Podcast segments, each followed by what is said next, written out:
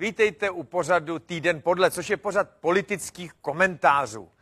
Mám tady dvě rekvizity, jedna je mikrofon, abych se cítil jako roková hvězda nebo takhle. Můžu s tím jako chodit po pódiu a tak. A druhá je tady graf. Jo. Po dlouhé době tady mám graf. Ten graf, já nevím, jestli to vidíte, ale já vám ho vysvětlím. Je preference jednotlivých prezidentských kandidátů, který dělala naše agentura Media Research a je necinknutý, je tak, jak to dopadlo a jsem si naprosto jist, že je správný. Chci vám ho ukázat, protože příští sobotu večer vám budu říkat, já jsem vám to říkal. Z toho grafu, který mě nepřekvapuje, vyplývají překvapující informace. Když mě nepřekvapuje, proč jsou překvapující? No, protože jsou trochu jiný, než říkají všechny ostatní média. Jaký jsou? Naprosto jasným favoritem prvního kola volby je Andrej Babiš s preferencemi okolo 31%. Tečka. Za, nima jsou, za ním jsou seřazený Nerudová a Pavel z 23 eh, a čtvrté je Jaroslav Bašta. Ano, Jaroslav Bašta zhruba z 11%. A pak je Marek Hilšer, Pavel Fischer, Josef Středula, to už jsou kandidáti v okolo 3%. Těma se zabývat nebudeme. E, to není teď můj osobní názor, to je interpretace těch výsledků. Zhruba 10% lidí k volbám přijít nechce, to znamená, lze předpokládat, že volební účast bude přes 80%, no, okolo 80%. 19% e, lidí je přesvědčeno, že k volbám půjde, ale neví, koho bude volit. 19% lidí. Ty 19% lidí je převážně staršího věku, trochu mírně v něm převažují muži a trochu více v něm převažují lidé na Moravě. Z čehož vyplývá jednoduchý kouzlo. Tihle lidé staršího věku, nižšího vzdělání a e, nižších příjmů volí většinou Andreje Babiše nebo Tomia Okamuru, v tomto případě Jaroslava Baštu. Hlejte, naprosto jasně vyplývá, že Babiš postoupí do druhého kola z prvního místa, to je jasný. Za ním pravděpodobně, pravděpodobně bude buď Nerudová nebo Pavel, může překvapit Bašta. Ty ostatní kandidáti už moc překvapit nemůžou, to je moje přesvědčení, ale uvidíme. Ve druhém kole to teď u těch rozhodnutých vypadá velmi těsně, buď pro Pavla nebo pro tu Nerudovou. Z mého pohledu to jasně vypadá pro Andreje Babiše. Jo, takhle to prostě je. Andrej Babiš je jasným favoritem prezidentské volby. A co z toho vyplývá? Co s tím budeme dělat? No, asi nic, že jo? Protože s tím nic dělat teď nemůžeme. Lze předpokládat, že ti, kteří budou volit Jaroslava Baštu, pokud se nedostane do druhého kola, podpoří Andreje Babiše, plus samozřejmě Ti, kteří nejsou rozhodnutí, teď vypadají, že spíše budou volit Andreje Babiše. Já v tom nic složitějšího hledat nebudu. Andrej Babiš prostě vyhraje. Tímto pádem bych tuhle tu rekvizitu nechal být. Tak. A věnoval se něčemu jinému, teda něčemu jinému. Prezidentské volbě. Víte, já znova musím zopakovat komentář, který jsem tady říkal, a to je to, že ústavní soud by ty volby měl odložit. Ten důvod je relativně jednoduchý. Eh, úplně zbastlený zákon o prezidentské volbě a úplně zbastlený principy, jak se připouští kandidáti do toho seznamu nebo zapisují do toho seznamu těch kandidátů. Ten důvod je, že těch 50 tisíc podpisů pro ty občanské kandidáty je nezvládnutých.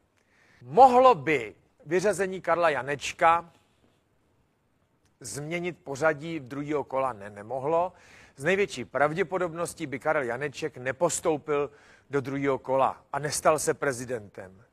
Vadí mi to? Vadí mi to hodně. Já vám dám takový příklad. Eh, když začíná fotbalová liga, jo, tak je tam asi 15 týmů, nebo kolik jich tam je, a všichni mají nula bodů. Fotbalová asociace má nějakou komisi rozhodčích, která nasazuje ty rozhodčí a počítá se s tím, že oni rozhodují naprosto nestraně. Jo. Jestli hraje Jablonec proti uh, Uherskému hradišti nebo Sparta proti Slávii, to je jedno, píská se stejně. Z největší pravděpodobností lze na začátku té fotbalové ligy předpokládat, že vyhraje Slávie, nebo Plzeň, nebo Sparta. Jo, to je jasný. Jablonec to asi nebude. To je úplně jedno. To nezakládá nikomu právo, aby Jablonec měl horší rozhodčí. Jo? To je tak. Kdyby to zakládalo právo, aby se na Jablonec koukalo jako na předem poraženýho, u kterého je jedno, jestli skončí 13. nebo 15., tak by se taková liga vůbec organizovat nemusela. Stačilo by uděl- sehrát e, utkání mezi Plzní a Sláví a Spartou a Sláví a je to.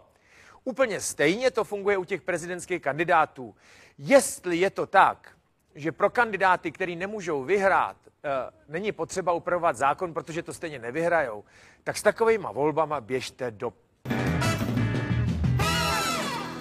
tak a ještě s něčím jděte do hajzlu.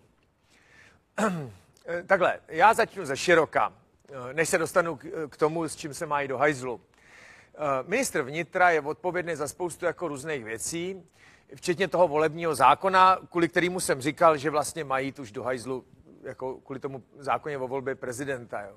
A teď ještě na ministerstvu vnitra vzniká další materiál. Já nevím, jestli tam úplně zbláznili, jo, nebo jestli tam ministr jako nechodí, nebo já, já nevím vůbec, co to znamená. Jo. Oni tam eh, připravují nějaký zákon eh, o boji proti dezinformacím. Jo. Na ministerstvu vnitra. To je zajímavý úřad. Opravdu mě začíná ten úřad jako fascinovat a začíná mě hrozně zajímat ministr vnitra Vít Rakušan. A ten zákon o boji proti dezinformací vzniká v koordinaci s úřadem vlády, kde sedí jistý pan Klíma, jo, což je jako dlouholetý ma- mediální manažer, On kdysi vedl hospodářský noviny, nebo to vydavatelství Ekonomia. Je to uh, syn pana Klímy, toho, toho spisovatele, jo, toho slavního spisovatele. A uh, pak taky založil nějaký vydavatelství Dotyk, jo, pak dělal chvilku ředitele těch regionálních deníků, odešel to vyhodit. A teď teda je na úřadu vlády a be, vede tam jako odbor boje s těma dezinformacemi. A vykoumali v zásadě následující věc, jo. Média, které budou bojovat s dezinformacemi, dostanou 100 milionů dohromady. O tom, eh, který médium eh, bude bojovat s dezinformacemi, rozhodne vláda a ta přidělí těm médiím těch 100 milionů. Když nebudete v seznamu eh, těch médií, které bojují proti dezinformacemi, nebo proti těm dezinformacím, tak se nemůžete zúčastnit honu na 100 milionů. to je dobrý. A bude to mít v rukou teda vláda, nebo ten ministr vnitra, nebo kdo. Každopádně to sepisuje nějak ten ministr vnitra. Ty média, který e, pouštějí ty dezinformace, to určí vláda, který to jsou, a současně eh, vláda eh, bude mít možnost takový média vypnout. Jako vypnout jim ten šíření přes internet, Eh, sebrat jim možnost to distribuovat eh, v tištěné verzi nebo eh, v tom televizním nebo rozhlasovým vysíláním, prostě hotovo, nazdar. O tom, co je dezinformace, rozhodne vláda. Prosím vás, takhle, to je celkem jedno. Jo, to, oni už si to totiž vyzkoušeli v době covidu, kdy vypli po dohodě s tím CZ nic, ten, co provozuje ty internetové domény, jako některé ty média, jako Eh, skrytá pravda, nebo jak se to jmenovalo, nebo ruský nějaký, už nevím, jaký ten, jo, ten Sputnik a takovýhle. Tak to jako vypnuli, ale pak zjistili, že k tomu nemají zákon. Takže už dva roky teda dávají dohromady tenhle ten zákon, který vypadá teď takhle. Helejte, to je jako jedno. Takový zákon proti dezinformacím si můžete přijmout. Mě tam eh, jako sere tohle, jo. že vláda dá dohromady 100 milionů 100 milionů ze státního rozpočtu, který je v díře 300 miliard. to je super. Mimochodem teda eh, letošní, ten loňský státní rozpočet skončil v díře 360 miliard. Jestli jste si nevšimli, eh, je to takhle nějak, tak vemou 100 milionů a to je vlastně málo, to je jako to trobek. A řeknou, hele, milí média, tady máte Burstíka, 100 milionů a budete bojovat proti dezinformacím a prosím nás, a to, co je boj proti dezinformacím, eh, tomu eh, to rozhodneme my. Tak tady je Bustík a pište. Hejte, s tím běžte do hajzlu, jo. Svoboda není na prodej, média si můžou psát, co chtějí, a s Bustíkem ve výši 100 milionů si můžete, víte co. Prosím vás, teď ještě k těm médiím, jo. Média, zejména televize Nova, rozjeli reklamní kampaň k pořadu, který se bude jmenovat nějaká super debata, nebo jak takhle nějak to bude. A říkají, že na nově se rozhodne prezident. Já jsem se včera koukal na zprávy na televizi nebo, nebo převčírem a bylo to jako neuvěřitelné. Oni tam měli nějakého politologa, který tvrdil opravdu úplně vážně, že eh, o tom, kdo bude dělat prezidenta, rozhodne debata na televizi Nova. Já bych chtěl jenom upozornit tady ty média, jo, jako Prima a Nova a tyhle, ty, který teď tvrdí, že televizní debaty rozhodnou volby, že jsou úplně mimo, že to je jejich zbožný přání samozřejmě, aby se vrátili mezi ty, kteří rozhodují volby, ale že je to úplně mimo. Pouze 19% lidí není rozhodnutý, koho budou volit, to znamená logicky televizní debaty můžou ovlivnit jenom 19% lidí.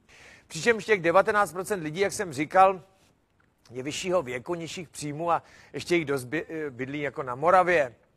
Pro těch 19% lidí jsou ty super debaty teda e, jako důležitý asi, když by řekl, že nejsou, že oni už nějak jako tušej, koho budou volit. A ještě ten formát, já to tady teď letos nedělám, jo. Já jsem dřív dělal takový ty arény, kdy bylo šest lidí, ale to je úplně jako dementní. Představte si, že je sedm jako kandidátů, teď je tam ten moderátor a říká, e, co si myslíte o válce na Ukrajině? A teď jeden, druhý, třetí, čtvrtý, pátý, šestý, sedmý. Co, co si, prosím vás, myslíte o inflaci? Jeden, druhý, třetí, čtvrtý, pátý, šestý, sedmý, osmý, devátý. Prosím vás, a co si myslíte o tom, že prezident má dodržovat ústavu? 1, 2, 3, 4, 5, 6, 7, 8, 9. Děkujeme vám, vážení diváci, že jste se koukali. 60 minut naší super debaty je v, v, uplynulo. Takhle. Eh, může to někoho, prosím vás, přesvědčit, takováhle věc? Já si myslím, že jako ne. Eh, leda, že by nějaký kandidát tam byl mimořádně pěkný třeba. Budete si pamatovat po výpovědi devíti kandidátů na čtyři otázky, kdo co říkal, nebudete, ale budete si pamatovat, kdo byl pěkný. Tak vám držím palce, jestli teda patříte mezi ty, kteří se rozhodnou podle televizní debaty na nově. Asi nepatříte, že?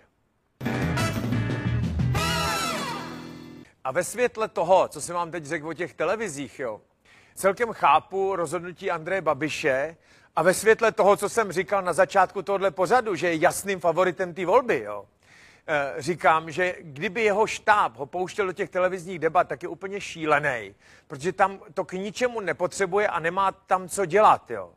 Znova opakuju, že 19% lidí není rozhodnutých a on musí vybrat pokud možno televizi, která je osloví, to znamená starší lidi nižšího vzdělání, jako já mu do toho nechci mluvit, ale já bych nešel vůbec nikam, a nebo bych šel na novu. Jo.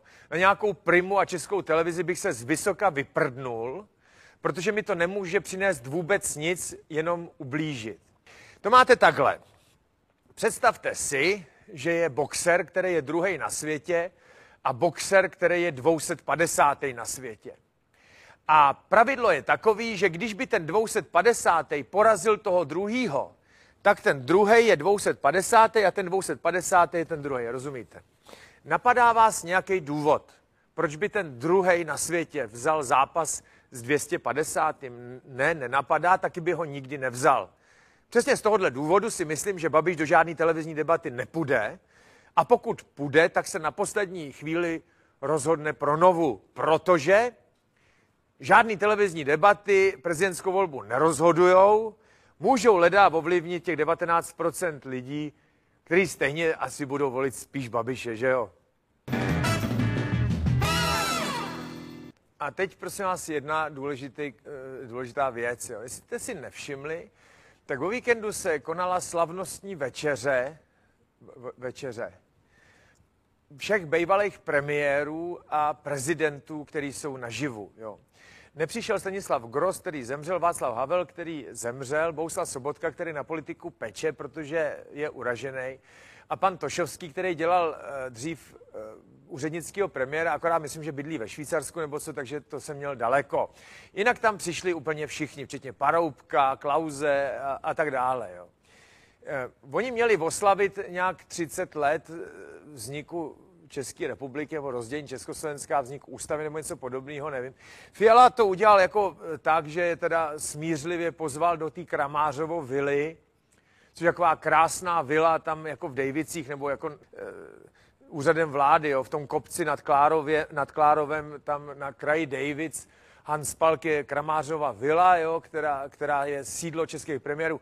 Myslím, že tam naposledy spal Miloš Zeman, ten tam, myslím, chvilku bydlel, jinak tam jako ty premiéři můžou bydlet, ale nikdo tam nikdy nebydlí. Jo. Ani Fiala tam nebydlí, ten to teda používá pro, různý jako jednání. Když Nečas dělal premiéra, o patroníž, teda na Klárově v úřadu vlády, jo, tak eh, tam vysedávala většinou v té Kramářově vile paní Naďová, domlouvala tam jako kšefty. Tam prej se nosili ty dárky a tak. Já tam taky jednou byl. Byl jsem tam pozvaný paní Naďovou, seděl jsem tam na takový žlutý sedačce a koukal jsem jak z jara, co tam jako dělám, co se tam bude jako dít. On je předtím takový předpokoj tam po levé straně a tam vás jako nechají čekat a ty se tam jako smažíte, protože přeci jenom je to úřad premiéra, oni vás můžou zavřít, že jo, nebo tak, tak tam jako čekáte, ale ona paní Naděvá po mně chtěla jenom, na, abych napsal nějaký pěkný článek v našich časopisech nebo nějak zařídil, aby se o ní vošklivě nepsalo, což jsem jí s dovolením řekl, že jako neumím zařídit a pak už jsem tam nikdy nebyl.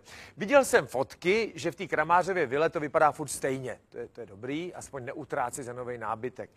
E, teď tam pozvali teda Paroubka, Klauze, Zemana a všechny ty ostatní premiéry. Co tam dělali? Nevím. Jediný, co jsem se dozvěděl, je, že Paroubek dal rozhovor, kde tvrdil, že není vegan. Slyšíte dobře? Paroubek, prosím vás, není vegan. To je zásadní výstup z toho, z té večeře těch premiérů s těma manželkama. Prosím vás, Paroubek není vegan. To je informace, kterou jste nutně potřebovali vědět. A potom jediná zajímavá věc, že tam byl i ovčáček, ale nebyl tam s manželkou, ale s nějakým pánem. A potom ještě zajímavá věc je, že Paroubek přijel Jaguárem a předtím do Mladé fronty tvrdil, že je chudej důchodce. Ne, Paroubek není chudej důchodce. Chudý důchodcové nejezdí Jaguárem. On ho má prej pučenej od té svojí nové ženy, nebo co to říkal. Je to ten samý Jaguár, který, eh, eh, s kterým byl u Kmotra Bendy v době covidu, takže ho má asi pučený na dlouho. Jinak nevím, konec hlášení. A teď jedna záhada. Nejnenáviděnějším ministrem financí je Miroslav Kalousek, to je všeobecně známá věc, protože ožebračil naše důchodce, náš stát a všeobecně to špatně vedl. Aby bylo jasno, ministr financí není odpovědný za to, že se mají důchodci dobře, Ministr financí je zodpovědný za to, že příjmy a výdaje státu pokud možno budou v balanci. Říká se tomu vyrovnaný rozpočet. A pokud nejsou v balanci, to znamená jsou v mínusu, no tak musí přinést plán, jak to jako srovnat, jo? protože si nemůžete půjčovat do nekonečna, to je celkem jednoduchá teorie, to vám přeci nemusím vysvětlovat. To je jasný, že když máte nějaký mimořádný výdaj, protože se vám rozbije pračka nebo auto, no tak půjdete do banky nebo do nějaký splátkové společnosti nebo leasingové firmy a řeknete, prosím nás, kolik bych musel měsíčně půjčit, platit, abych si mohl koupit nový auto na, na dluh, na půjčku a oni vám řeknou 4200 a vy řeknete, no to bych asi zvládnul, tak já bych si to teda půjčil a uh, jdete si koupit to nový auto, no, když e, máte plat 30 tisíc, tak nemůžete platit nájem 40. To je nesmysl, že jo? Protože 10 tisíc si musíte každý měsíc půjčit a to ještě máte hlad, že jo? To je jako jednoduchý. Říká se tomu uh, uh, uspůsobení výdajů hladině příjmu. No to je ten princip, proč bohatý jezdí v Jaguáru jako paroubek a chudý jezdí autobusem, jo? To je takhle. A ministr financí je zodpovědný za to, aby tohle nějak fungovalo. Miroslav Kalousek v roce 2009 dosáhl výsledku minus 192 miliard. To je ten důvod, proč byl takhle hrozně nenáviděný. Protože on říkal, je finanční krize, my jsme minus 192 miliard, to znamená, musíme v příštích letech škrtat výdaje tak, aby jsme nebyli minus 192 miliard. A proto ho všichni znenáviděli, protože v roce 2010 byla nějak valorizace důchodu o 40 korun a takovéhle věci. Prostě byl to ras, jo, řezník.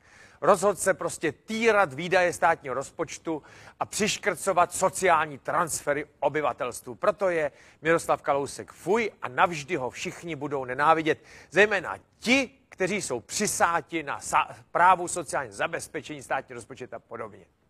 Alena Šilerová v roce 2021, a to už byl teda chvilku pre, premiérem Fiala, dosáhli eh, schodku zhruba 400 miliard, ale říkali, že je to kvůli covidu. Jo. Alenu Šilerovou máme rádi a Miroslava Kalouska nesnášíme. Důvod, proč to tak je, to nevím. Asi proto, že Alena Schillerová neříkala, že se to musí řešit, těch 400 miliard. Jo, Andrej Babiš s Alenou Schillerovou řekli, že se to nemusí řešit, protože za to může covid. Ona to nebyla pravda, protože oni opravdu zvedli výdaje státu na ty důchody a ty různé dávky a platy učitelů a asičů a všech státních zaměstnanců a úředníků, finančních úřadů a sociální zprávy a tak dále, opravdu výrazně a ty je měli za to rádi. Ten důvod byl jednoduchý. Když je mají rádi za to, že mají hodně prachu, jak by jaký mohli volit. Bohužel se to úplně nepovedlo, protože lidi jsou trochu zmatený. Měli volit Babiše, protože jim přidal, a volili Fialu, který tvrdil, že mají moc velký deficit. No dobře, ale to nemá smysl. Tak Fiala říkal, že je velký deficit a že by se to mělo snížit a že jednoduše to snížit jde, protože Babiš tomu nerozumí. Výsledek státního rozpočtu e, za loňský rok 2022, teď známe, není to 410 miliard minus, ale 361. Což je asi o 50 miliard mín, nebo 50, přesně 59 miliard mín. To není moc dobrý výsledek, že jo? To není moc dobrý, to předtím bylo 410, ale 419, ale to je jedno. Jo, e, to není moc dobrý výsledek. No tak prosím vás, tak oni volili Fialu proto, že byl moc veliký státní deficit a současně si chtějí lidi nechat ty prachy, který jim dal Babiš. Bylo by dobrý udělat zázrak. Nechat si ty prachy, který nám dal Babiš a snížit výdaje státního rozpočtu tak, aby to bylo eh, jako v balanci a, a, a nemuseli jsme se uskromnit. A ono to nejde. Ono to nejde, protože Stanjura nechce opakovat osud Kalouska, že by ho nesnášeli. Moment. Tak Stanjura se chová úplně stejně jako Schillerová, akorát tvrdí o Schillerovi, že tomu nerozumí, a Schillerová tvrdí o Stanjurovi, že tomu nerozumí. Fiala tvrdí o Babišovi, že je vůl a Babiš tvrdí o Fialovi, že je vůl. A oba dva dělají úplně to samý. Mu nerozumím. Tak buď ty deficity nevadí, a pak ať dělají to samý úplně všichni a je jedno, jestli vládne Babiš nebo Fiala nebo Okamura, a nebo vadí a vede nás to do průseru a pak se s tím něco udělat musí. Což ovšem znamená, že ten, kdo to udělá, bude opakovat osud Miroslava Kalouska. To je celkem jednoduchá rovnice, do čehož se nikomu nechce. A Babiš do dneška tvrdí, že za ty deficity může Kalousek z nějakého důvodu, který mu už nerozumím vůbec. Asi už jsem na to starý. Hejte, já vám do toho nechci mluvit, jo, ale státní dluh ke konci roku 22 eh, vystoupal na 2,9 bilionu korun jo, zaokrouhleno, 2,9 bilionů korun, to je 2900 miliard. Rok předtím to bylo 2500 miliard, nebo 2460 miliard, což je asi o 500 miliard míň. Když se ujal Andrej Babiš vlády, tak to bylo zhruba tisíc miliard. Jo? To znamená, teď máme zhruba 3 biliony korun státního dluhu. Když eh, začal vládnout Babiš, tak to byla zhruba bilion půl bilionu už jde za Fialou a když to půjde takhle dál, jo, tak je to super, protože Fiala předstihne Babiše, protože bude vládnout o rok díl, chápete? Nebo teda stejně, ale Babiš začal zadlužovat, když začal covid, jo. Fiala to zadlužuje tak nějak od začátku, takže jeho výsledek pravděpodobně bude ještě horší, než je Babišovo, ale bude tvrdit, že za to může Babiš. A Babiš tvrdí, že za to může Kalousek. A kdo za to může podle Kalouska, nevím. Ale Kalousek je celkem chlap, že jo, nebo je chlap. A ten říká, že dělal to, co dělat musel. Pravděpodobně to dopadne průserem. Pamatujete si, když Kalousek před volbama rozesílal složenky o státním dluhu, že každý občan dluží, včetně nemluvňat a tak, 66 tisíc korun. Jo, to bylo takový... Eh, Každý z vás dluží 66 tisíc korun, to znamená, nesmíme dál zadlužovat naši zemi, protože každý z vás bude potom dlužit třeba 80. A lidi si říkali, Ježíš Maria, včetně dědečka, babičky a Marušky, každý dlužíme 60 tisíc, táto, pojď sem dohromady, dlužíme jako státu 300 tisíc korun, kdy to nemáme. A táta říkal, to nevadí, to je jenom takový číslo. Víte, kolik teď po jízdě Babiše a Fialy eh, připadá na každýho z vás? Prosím vás, kdyby teď se rozesílala ta složenka, tak na každého z vás eh, připadá 273 tisíc. A příští rok to bude víc a pořád víc a pořád víc, než přijde další kalousek. To byste chtěli, aby nepřišel, ale ono to nejde.